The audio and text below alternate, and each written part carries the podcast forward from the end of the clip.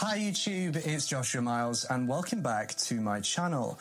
Before we delve into this case, I'd just like to give a massive thank you to the people over at Hunt a Killer for sponsoring this episode. The holiday season this year, as we all know, is going to be very different from years past. And with such a different holiday, I've been a bit concerned as to whether the same holiday spirits will be there this year. That was until Hunt a Killer came into my life. Hunt a Killer is an immersive murder mystery experience and is honestly the perfect thing to do during the cold winter nights. You can get your whole family involved and engaged, get them off their phones, and hooked into a game that lets you put on your detective hats. Let me give you a little teaser for the game. When Julia Adler unearths the corpse of a famous actress from the 30s in her family's theatre, what was previously thought of as a disappearance is revealed to be a murder with the board of directors trying to push her out and the theatre's reputation on the line, she looks to you to discover the truth about this cold case investigation. It's the perfect game to play with family this holiday season, bringing everyone together by challenging them to decode ciphers, examine clues, and to solve puzzles.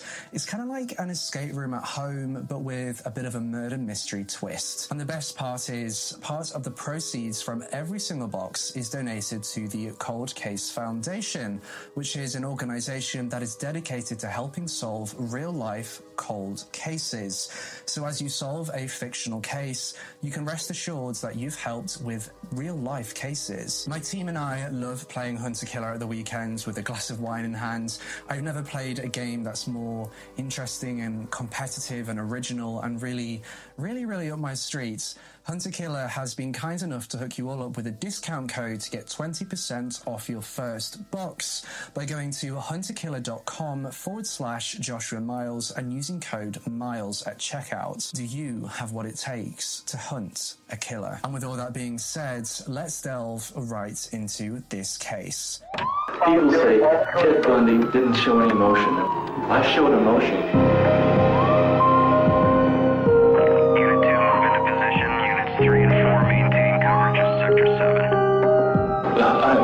move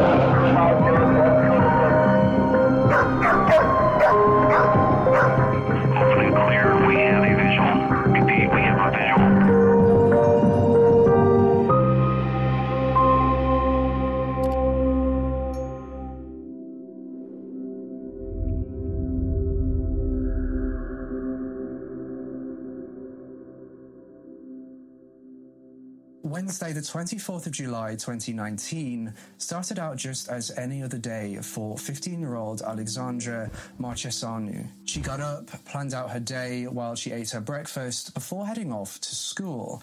Alexandra attended Mihai Viteazul High School in the nearby town of Caracal, which was only a short 10 minute drive away from her hometown of Dobrosloveni. Dobrosloveni. I'm not entirely sure you pronounce this.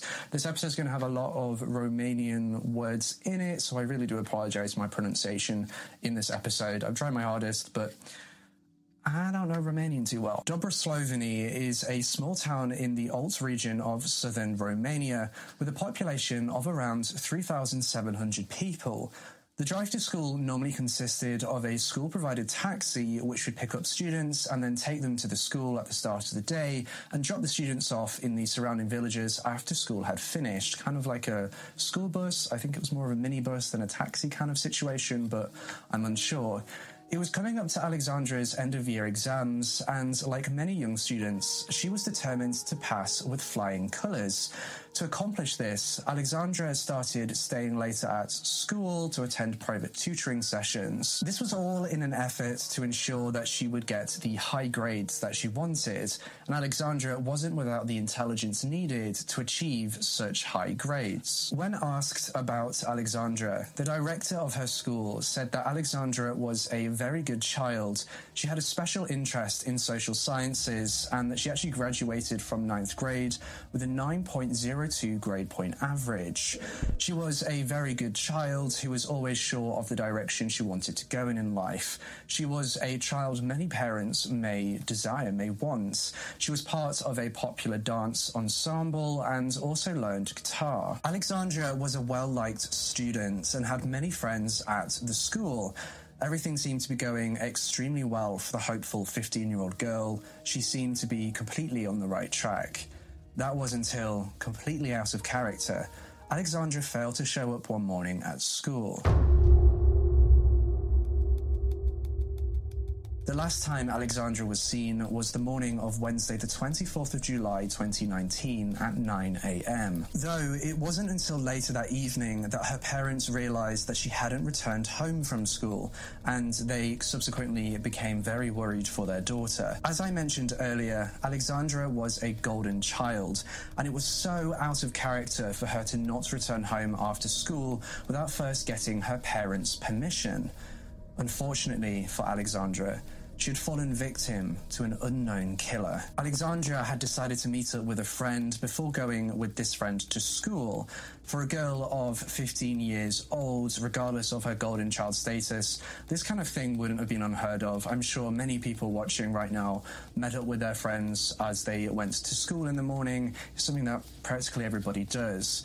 There was very little public transport available to Alexandra, so she, as many other people did from the area, decided to hitchhike from her home to school, as we mentioned, as she lived about a 10 minute drive from the city where the school was located. This was such a regular thing, such a normal thing for people to do in Romania, despite it being 2019 at the time. It was so normal that Alexandra's parents had even spoken to her about it.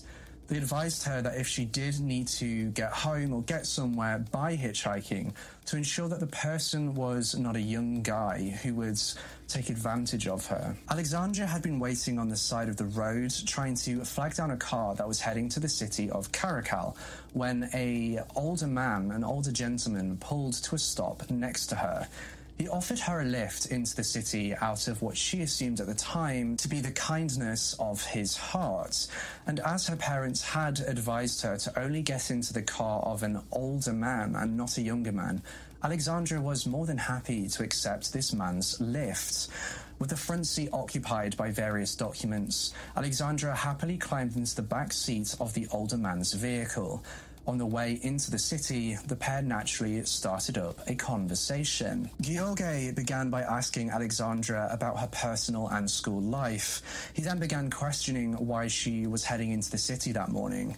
Alexandra informed George that she was meeting one of her friends so they could walk into the school together. And it was during this conversation that George learned Alexandra was only 15 years old. Even with the knowledge that she was a minor, George didn't seem uneasy about giving the 15 year old a lift, though for George, the lift into the city was simply a guise for something far more sinister. You see, George had set out that morning with a plan to kidnap a woman. Alexandra's young age didn't deter George from his plans to kidnap a woman.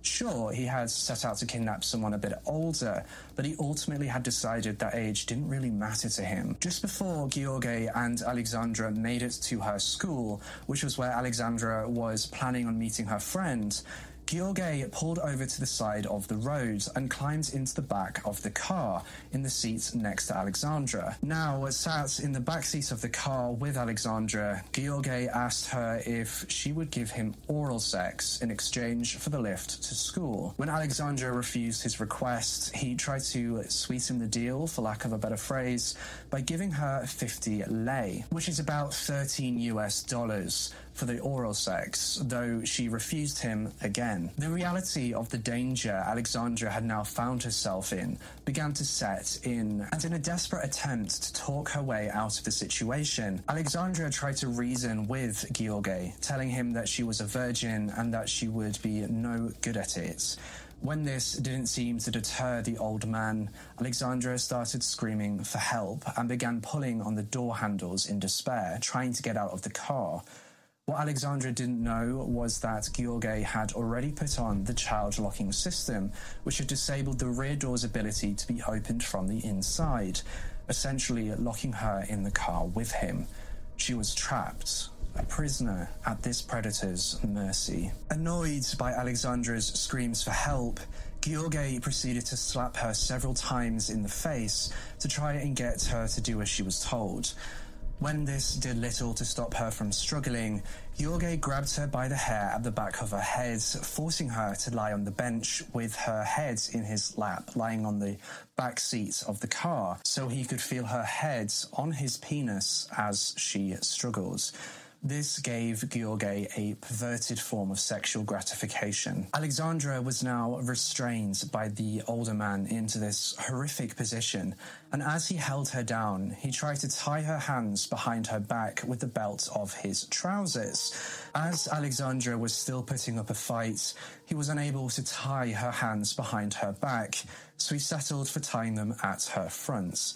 He then covered her mouth and eyes with tape so she would stop screaming and so that she wouldn't be able to see where he was taking her. During the struggle, Alexandra's phone had fallen to the floor of the car, which George picked up after he had secured Alexandra on the back seat. George then got back into the front seat of the car and drove them to his home. When they arrived at his house, George jumped out of the car and opened the gates to his property before quickly pulling the car into the courtyard. Just after George shut the gate, one of his neighbors, Victor, appeared on the other side of the gates. Victor tried to start up a conversation with George, trying to get him to come and help him tomorrow morning, the morning after this was happening to move some wheat from his fields. Paranoid and panicked that Victor might have seen something he shouldn't have, George quickly promised Victor to help the next day to get him to go away and leave him alone. Further to Victor, another one of it's Kaley Cuoco for Priceline. Ready to go to your happy place for a happy price? Well, why didn't you say so? Just download the Priceline app right now and save up to 60% on hotels. So, whether it's Cousin Kevin's Kazoo concert in Kansas City, go Kevin, or Becky's Bachelorette Bash in Bermuda, you never have to miss a trip ever again. So, download the Priceline app today. Your savings are waiting. Go to your happy place for a happy price. Go to your happy price, Priceline. George's neighbors tried to have a chat with him. Stefan Risipitanu tried to ask for money from George so that he could go and buy tobacco, which Stefan said he would then share with George later on. George refused this offer and quickly moved away from the gates and back to his car. Once George was sure that both of his neighbors had left the gates and had both left him alone, he unlocked his car and dragged Alexandra into the bottom floor bedroom of his house. In this ground floor bedroom, George threw Alexandra onto the bed, tied her legs together, and then secured her bound hands with chains that had already been installed on the bed. And once Alexandra was secured, George left the bedroom, locking the door behind him. George left his property in his car. He drove off to go and sell a car parts, which was what he was on his way to do when he had spotted Alexandra on the side of the road. Later that evening, George returned home and made his way back into the bedroom where he had chained up Alexandra. Alexandra had actually fallen asleep, likely due to a combination of high stress and high emotions, and she was roused from sleep when George ripped the tape from her mouth. Alexandra immediately started begging for him to let her go, as her parents would be very, very worried about her. Now, as she still had tape covering her eyes, she didn't know that the person who was untying her was the same man that had kidnapped her. George then began an attack of rape and sexual assaults on the 15 year old girl. After forcing Alexandra to give him oral sex, with every refusal earning her a harsh beating, George tied Alexandra back up and covered her in a blanket before joining her on the bed and falling asleep, cradling her to him. The next morning, on the 25th of July 2019, George awoke early to tend to the animals outside before returning to the bedroom. Once back in the bedroom, he woke Alexandra up, who started complaining about feeling sick, telling him that she had a headache and stomach pains. She told George that she had vital medicine back home that she needed to take and that he should release her so that she could go and take this medication.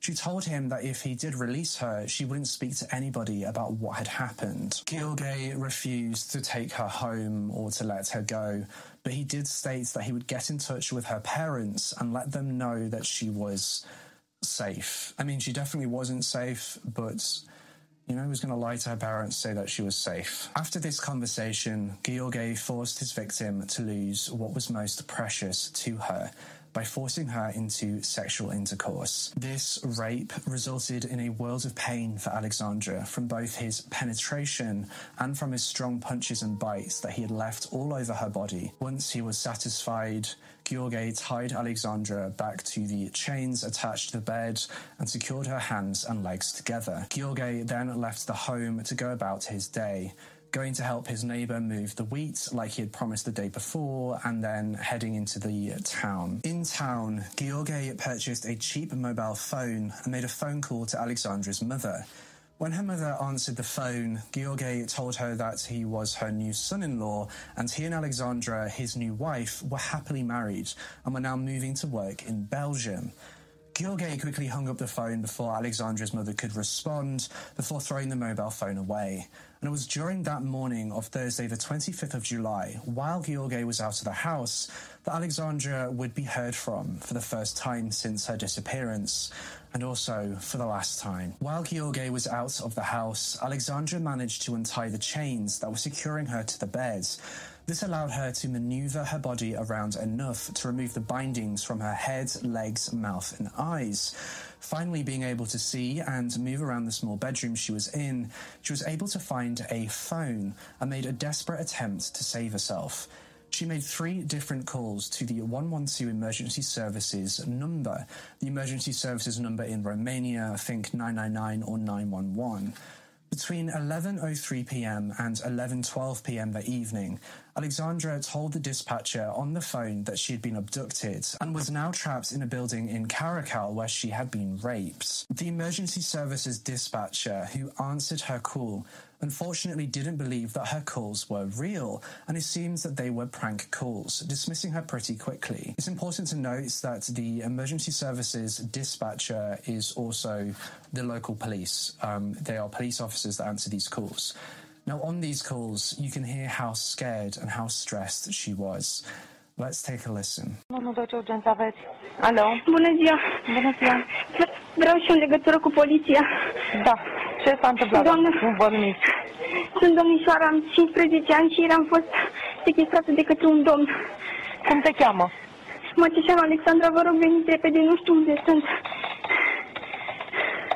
Cum adică nu știi unde ești? În ce localitate te afli? În, Dobro, în Caracal, m-a dus în Caracal, dar nu știu unde exact. Păi dă-mi un punct de reper unde te afli în Caracal. Cum crezi că te găsim? Alo? De asta nu plecați, vă Ai rog. fost, ai fost violată? Da, am fost violată.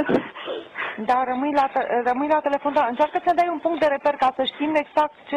A venit, a venit, veniți repede, vă rog.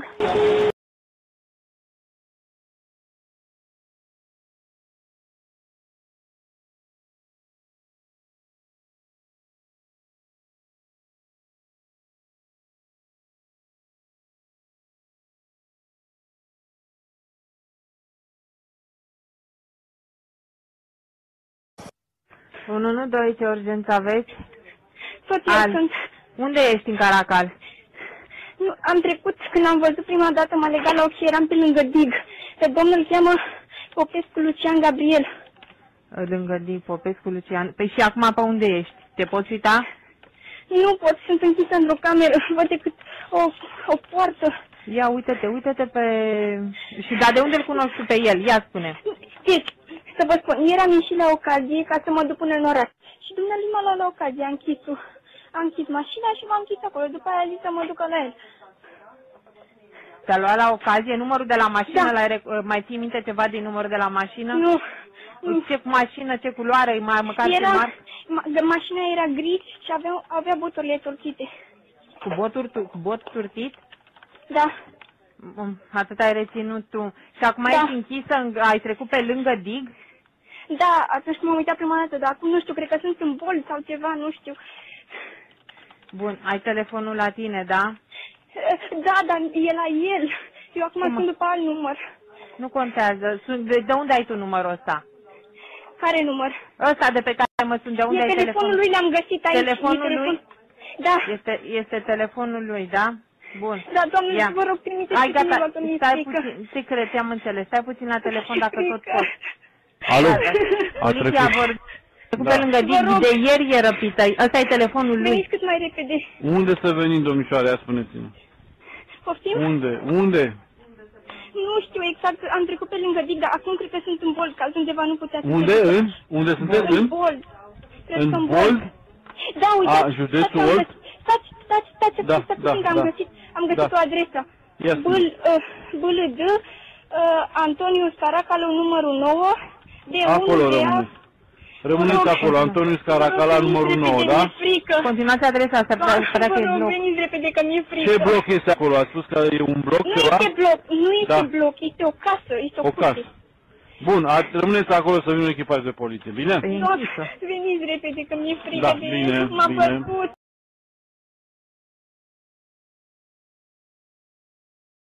Nu, 112, ce urgență aveți? Doamna a trimis pe cineva, că cred că se întoarce și mi-e frică că mă bate. Da, ai vorbit cu poliția, da? Da, cu dumneavoastră. Ce da. ce ți-a zis poliția? Mi-a zis că o să trimite un echipaj, dar vreau mai repede și... Da. Poliția a revenit fapt. Da, da, spuneți, doamnă. Domnul... Da. da. Vă rog, ați trimis pe cineva aici? Am trimis, mai... rămâneți acolo, că nu în două minute n-are cum să zboară, măi, domnișoară. Stați acolo, da? Credeți-mă Vor veni că echipajul. mi-e frică. Păi de cine vă este frică? Alo, de cine vă este frică? De el m-a bătut. De el, cine este persoana? Ah, Îl cheamă Lucian, Popescu Lucian Gabriel. Popescu Lucian și unde stă ăsta acolo?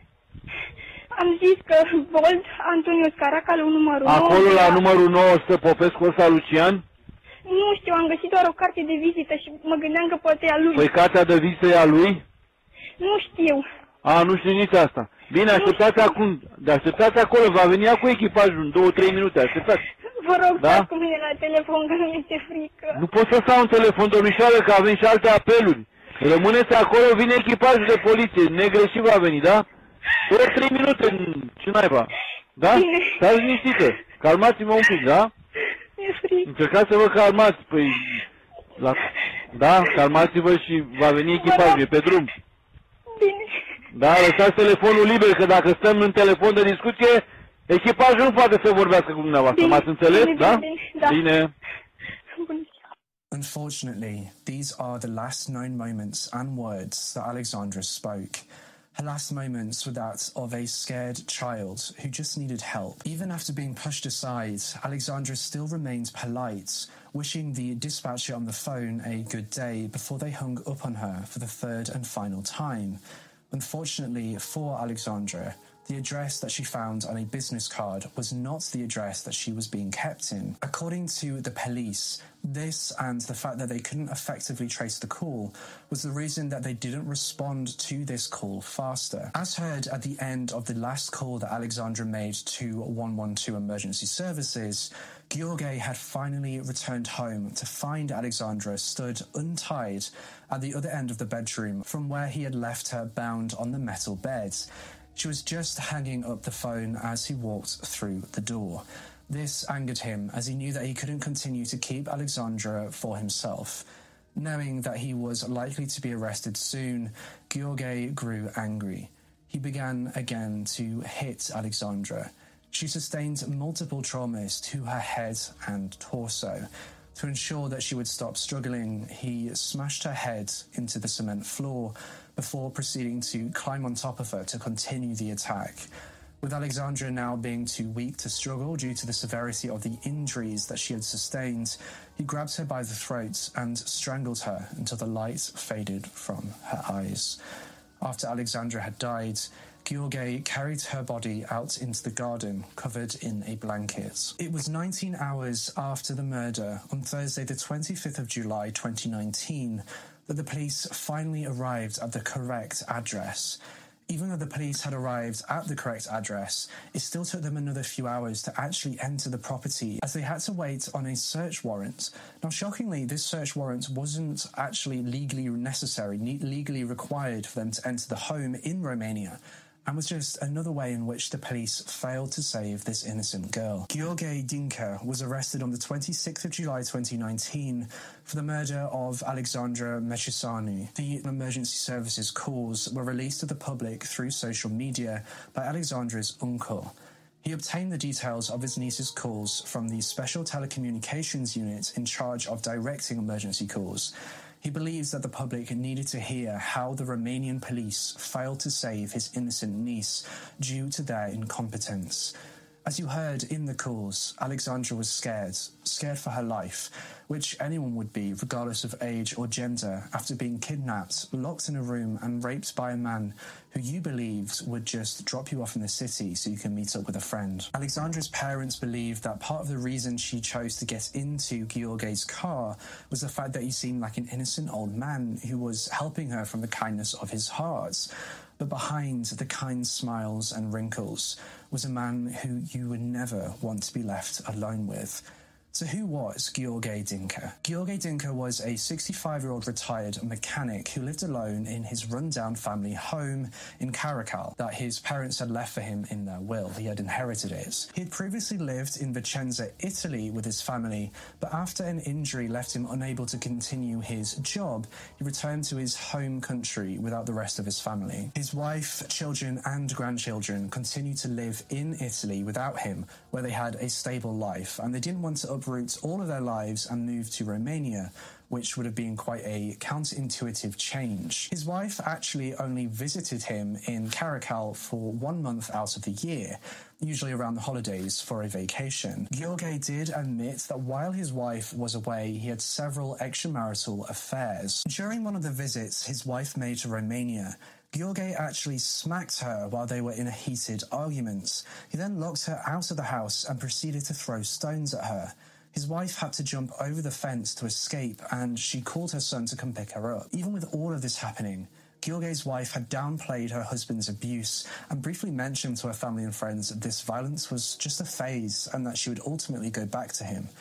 Gheorghe, on the other hand, stated that his wife had started to, quote, change due to her living apart from him, and he had actually intended to divorce her. Yet, when he was asked by a neighbour if his wife would be visiting again, he responded, quote, of course she is coming. No is not an option. Which honestly is very controlling and very hypocritical in a way because he wants to get a divorce from her, but he, she isn't allowed to leave him.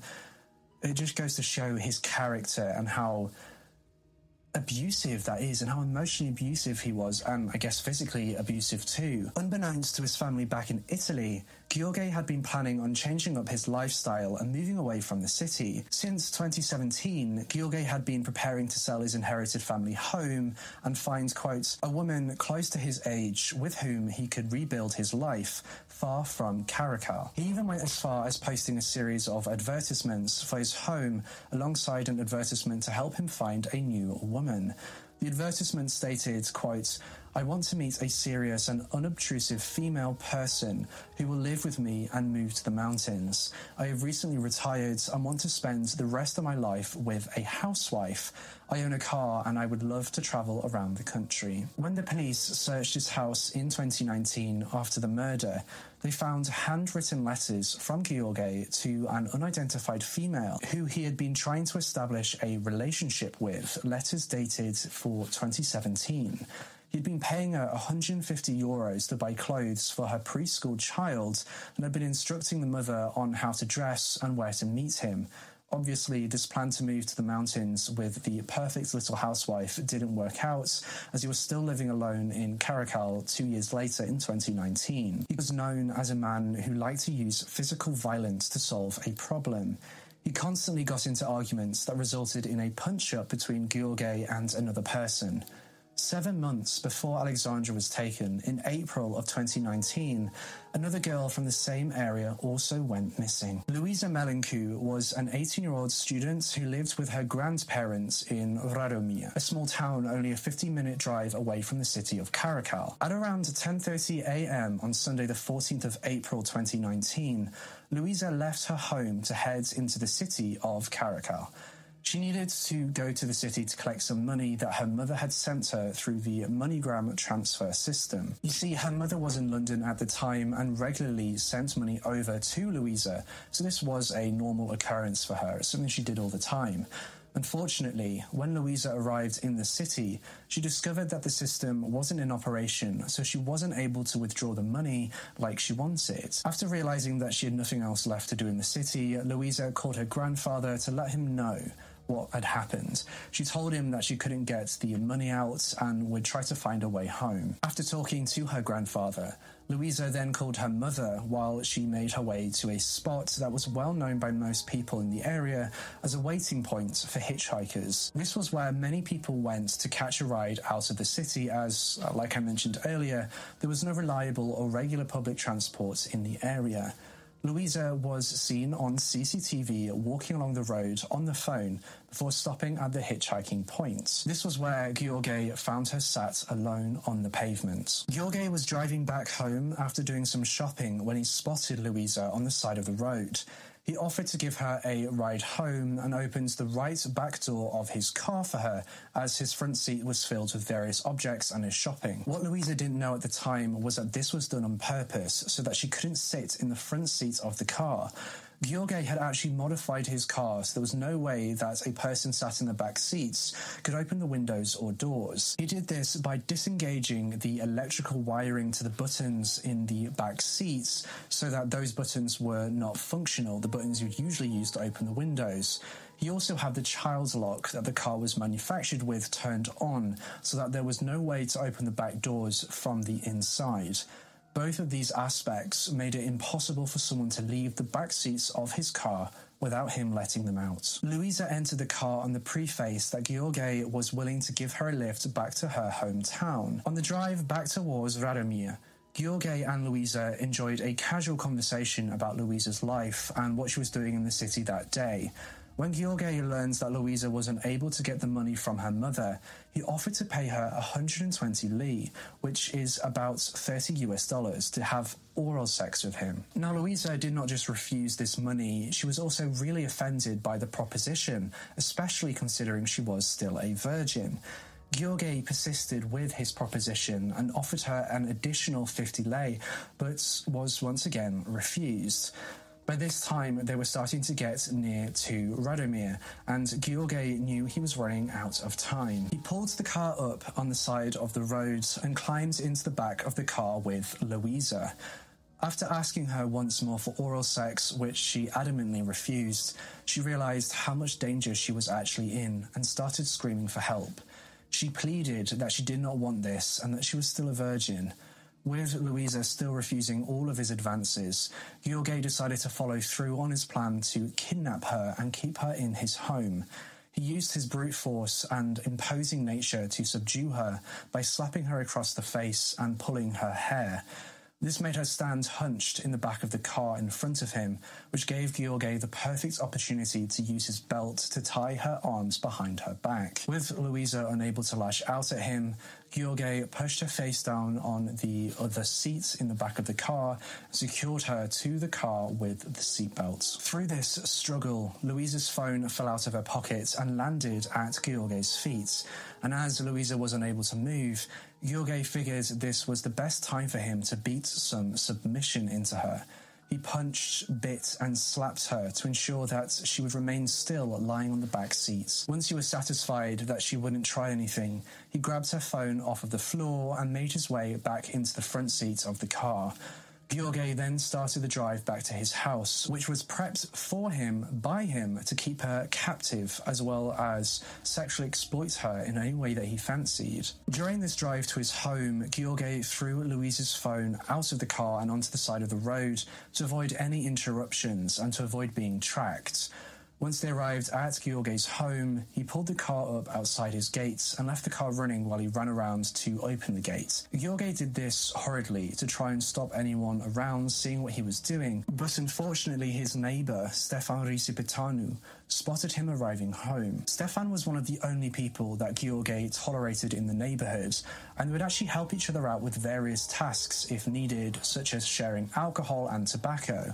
While George drove the car through the gate, Stefan followed them through as he wanted to ask George for some tobacco. George obviously panicked and quickly moved out of the car, got out of the car uh, to meet Stefan before he could get to the car and see Louisa trapped inside. George managed to persuade Stefan to stay where he was while he went to close the gate to stop more people from seeing what was happening. While George was closing the gate, Stefan heard noises coming from the car and spotted Louisa through the windshield, screaming for help. Louisa was crying and trying to call for help from this stranger, not knowing that he was never going to help her. Once George saw that Stefan had seen Louisa, he tried to explain that she was someone that he had arranged to have sex with. Either Stefan was easily fooled or that he just didn't care enough. He just shrugged this whole thing off and asked whether he could have a go. George agreed and satisfied with the answer, Stefan moved away to start making the cigarettes for the pair of them. George realized that it would be better for him to get Stefan involved with Louise's rape, so he would also be brought down with him if they got caught. Now, with Stefan occupied, George released Louisa from her seatbelt restraints and dragged her into the bottom floor bedroom of his house with his hands over her mouth to prevent her from screaming. Once in the bedroom, George tied Louisa's legs together with tape and covered both her eyes and mouth, rendering her unable to move on the bed. The bed had been specifically made for this use with a metal bed frame that he had welded to the wall and had decorated with various hooks for rope ties and chains. After he was sure she couldn't go anywhere, he left the room, which he locked behind him and went to go find Stefan. George told Stefan that if he wanted to have a go with Louisa, then he would have to wait till he had been. Stefan agreed to these terms and stayed in the courtyard while George returned to the room. When he entered the room, he found Louisa sobbing and begging for him to leave her alone. This irritated him, so he insulted her and hit her in the face again until she stopped crying. Once she started acting like he wanted, he took her clothes off and raped her taking her virginity. While this took place, Louisa begged him not to ejaculate inside of her as she was not on any form of birth control, as she was previously a virgin and didn't have any need to take any. Thankfully, this seemed to register with George, and he pulled out before he finished, but made her swallow his semen instead. Once he was finished, George ensured that she was correctly tied up again and went to fetch Stefan from outside. By the time George and Stefan had returned, Louisa had passed out. As they walked further into the room, Stefan tripped over a table, which woke Louisa up. She started to cry again, and because she was blindfolded, she was unaware of who was in the room. Both men then took advantage of the tied up girl and raped her. Unfortunately for Louisa, Stefan became angered by her struggling and so became more violent, punching and biting her while becoming rougher in the pursuit of his own sexual pleasure. By the time both men were finished, Louisa was barely conscious. George and Stefan then left the room, again locking it behind them, while they went to share a smoke outside. Once Stefan had left, George finished up some chores that needed finishing outside, then made his way back into the room where Louisa was being held hostage. Seeing that Louisa was still passed out, George decided to join her and laid down next to her and then promptly fell asleep. The next morning, the 15th of April 2019, George woke up at 6am to attend to the animals that he kept outside before moving back inside to wake Louisa up. As you can probably guess, this was not a nice wake up call for Louisa, who was once again subjected to forced oral sex and unwanted sexual intercourse, being raped and sexually assaulted again. After George had finished, Louisa begged him to let her go, as her grandparents must have been very, very worried about her. Taking a moment to think about it, George asked Louisa for the best number to reach her grandparents on, with the promise that he would let them know that she was safe and staying over at a friend's house. George, satisfied with his morning, locked Louisa up again and continued on with his day. He left his home to head back into the city to go to the market and to go to his favourite coffee shop.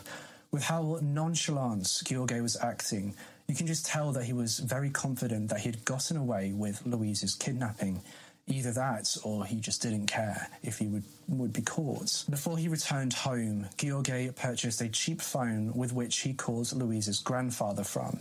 The conversation was very quick, with George only staying on the line long enough to tell her grandfather that, quote, Louisa, at the insistence of a good friend, no longer wants to come home and does not want to talk to her family. This call only worried Louisa's grandfather further. The day that Louisa had been taken by George, Louisa's grandparents had actually known what sort of time she'd be returning home from Caracal.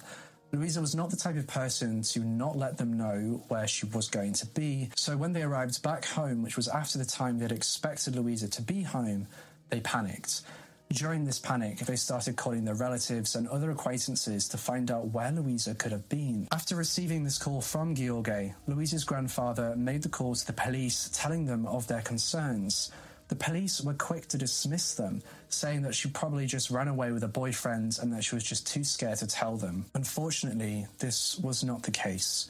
After hanging up the phone, George removed the SIM card from the phone and threw them both away. George finally returned home in the evening. He attended to his animals in the yard before making his way back into the bedroom. As expected, George again forced himself on the still tied and bound Louisa, raping her again, before falling into bed next to her and drifting off to sleep. George continued this routine for the next couple of days, reducing Louisa down to that of a sex slave. Eventually, Louisa's resistance to anything he was doing became too much for him to handle. She cried too much, she complained too much, and she continued to beg to go home. This pushed George over the edge. He actually admitted during his trial that he flew into a blind rage in which he lost control and continually hit Louisa with clenched fists on the head and chest until he heard her chest break and crack. At this point, Louisa had started to have a seizure due to the violent nature of the attack and the stress placed upon her body and mind. Once this seizure had ended, George realized that she was dead. George then took Louisa and any belongings of her that he could find, such as jewelry that had fallen off during the time she'd spent in the room, and placed her in a barrel that was left in his yard. He then burned her body in the barrel until you couldn't tell from just looking into the barrel that there used to be a body there, charring her remains. The next day, on the 18th of April 2019, George set out in his car with a bag of ash and bone. At first, he decided that he would go and dump these remains in the river, but on his drive to the river, he actually saw a forest, which he decided would probably be a better place to get rid of the ashes. After George had disposed of the ash and bone, he continued on with his life in the same way as before, as if nothing had happened. That was until July, when he met Alexandra, who we discussed earlier on in this case. It wasn't until the day after George was arrested, Saturday, the 27th of July 2019, that the general public first got wind of the case, which actually resulted in the spread of mass disbelief across the whole of Romania. The public couldn't understand how the police could have allowed this to happen, with many people descending on the capital, Bucharest, to protest the negligence that the police showed in both of these cases. Tensions between the Romanian population and the police began to grow. The police had brushed off the concerns of Louisa's grandparents when she hadn't come home, and further hadn't taken Alexandra's 112 emergency calls seriously. Hundreds of people descended on the square outside of Romanian Interior Ministry headquarters. Every type of person you could think of turned out for this protest families, students, the elderly, and many of them left pairs of children's shoes in front of the building as a way to make a stand about the inadequacy of the police, um, paying tribute to the two murdered girls. Before the sad truth of Alexandra's death became public knowledge, the Romanian constitutional courts had been delaying various governmental reforms and legislation changes, delaying them over several months. Some of these legislative changes were to increase the penalties for people sentenced for crimes such as murder, rape, and crimes against children or paedophilia. These changes didn't seem able to go through the courts and be passed until this mass increase in public awareness after this case. The public's pressure expediting the legislative changes. Many members of the public who turned out for the protests spoke out about how unsafe they felt in their own country because of some of the changes the government had previously made. These changes entailed reducing the number of patrolling police officers across the country. Most people at the protest were complaining about the weakening of the criminal justice system in their country and the sheer incompetence of their police force. At the beginning of his trial, Gheorghe confessed the murders of both Alexandra and Louisa. He immediately took responsibility for the crimes and declared that he, quote, had to pay for what I did. I have to receive the maximum punishment. On several occasions during the hearings, Gheorghe actually cried when they discussed how the relatives of Louisa and Alexandra must have been feeling about this entire tragedy and how this tragedy would affect their families for years to come. He seems to have no explanation or justification as to why he committed the crimes, but did admit that he saw the two situations with the girls as a opportunity as they voluntarily got into his car. The only bones found were actually confirmed to have been Alexandra's. They tested the bone fragments against her mother's DNA, which confirmed a parent-child match. There were 394 bone fragments found still hot mixed with piles of ashes and 23 dental fragments in a metal barrel in Gheorghe's garden. Also found in the barrel was a selection of rings and fragments of chains, which were determined to have been parts of a necklace. During his trial, Gheorghe was given a psychiatric examination and a behavioral analysis. These shows that Gheorghe had an unhealthy relationship with sex and had an obsession with his own manhood. These visions of grandeur made him lose all respect for women, which in his mind made them only a simple object that he could use to satisfy his sexual pleasures. When speaking with his friends, Gheorghe often spoke about what his perfect sexual encounter would be. Unfortunately for the woman he encountered, his dream scenario was that his woman would be unable to refuse or oppose anything he wanted to do to her. So, for all intents and purposes, he dreamed of raping women. At the end of the trial, Gheorghe Dincă was charged with seven different criminal offences human trafficking, trafficking of minors, two counts of rape, two counts of murder in the first degree, and finally the desecration of corpses. Stefan, his neighbour, was also charged for the rape of Louisa Melencu. And that's everything I have for you in today's case. Let me know what you think of this case down in the comments section below. This case was a very, very heavy case. It is a case that is pretty recent compared to cases I usually cover on this channel, but it's a case that I think is just as important. Again, a massive thank you to the people over at Hunt a Killer for sponsoring today's episode. Be sure to grab your 20% discount for your first box from Hunt a Killer by clicking the link in the description or the link at the top of the pinned comments. Make sure you subscribe to this channel and that you've hit that bell icon so you can be notified every single time I post a brand new true crime video just like this one. Briefly before you go, when do you think is the best time to be decorating the set for Christmas decorations, like holiday decorations. When should I do that? I have tinsel, I have a few Christmas bits and bobs, I have fake snow, we're going to go all out. When should I do that? 1st of December? Next week? Let me know. And with all that being said, I'll see you in the next case.